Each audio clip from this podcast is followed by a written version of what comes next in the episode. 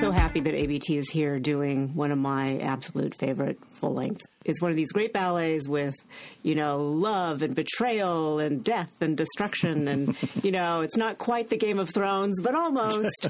um, when was the first time you saw Bayadere? Do you know, I was at Ballet Theatre when it was being created. Oh, wow.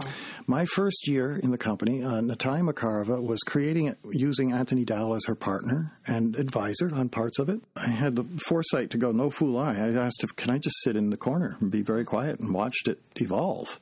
Because you know we had all seen the second act, which is uh, the iconic white act of Petipa. Uh, there is a scene in it where 24 women come down a ramp in white tutus, repeating a, a flowing line called arabesque, swaying literally into it and out of it, and it's like an undulation. It's like a it's a it's a it's like a meditation. It goes on for easily for about four minutes until you know it starts with one girl and leading the line, and they just keep filtering in and filling the stage up, and it's magical. And it's completely built on the precision and purity of classical line. But you know, it's the white act it's the one that happens in heaven. It's the one, you know, you have to suspend disbelief.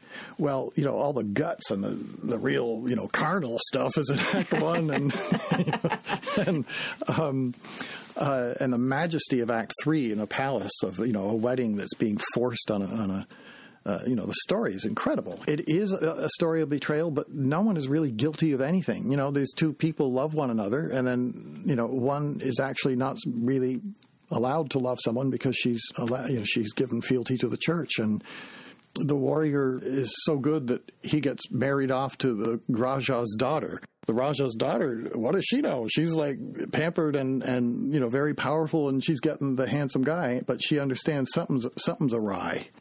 And then when she realizes that her father wants this simple temple dancer killed, she's she's going, oh, I better. She's got something to do with my man, so I'm gonna like I'm gonna save her. I'm gonna give her some money and tell her to get the hell out of Dodge.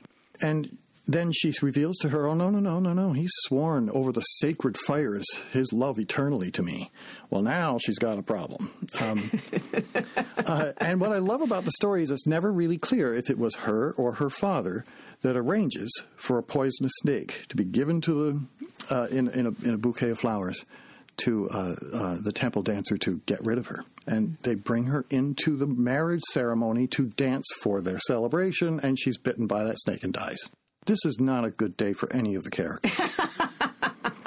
you know, I mean, it's really it's riveting. You know, and, and, people go, "Oh, ballet, it's all," you know, but it's riveting. It's it's remarkable.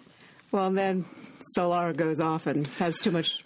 He and his, and his complete uh, disbelief of his situation and grief uh, uh, goes to his tent and smokes so much opium that he literally has an out of body experience and he goes to heaven and visits Nikia. When he recovers and comes back to himself, he's got to go to the temple and get married.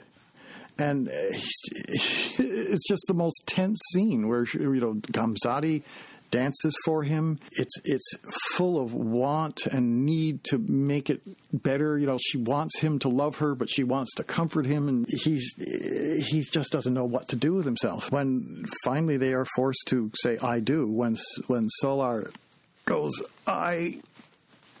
Do Nikia brings the temple down and destroys the entire place and comes down and collects him and takes him to heaven. To heaven.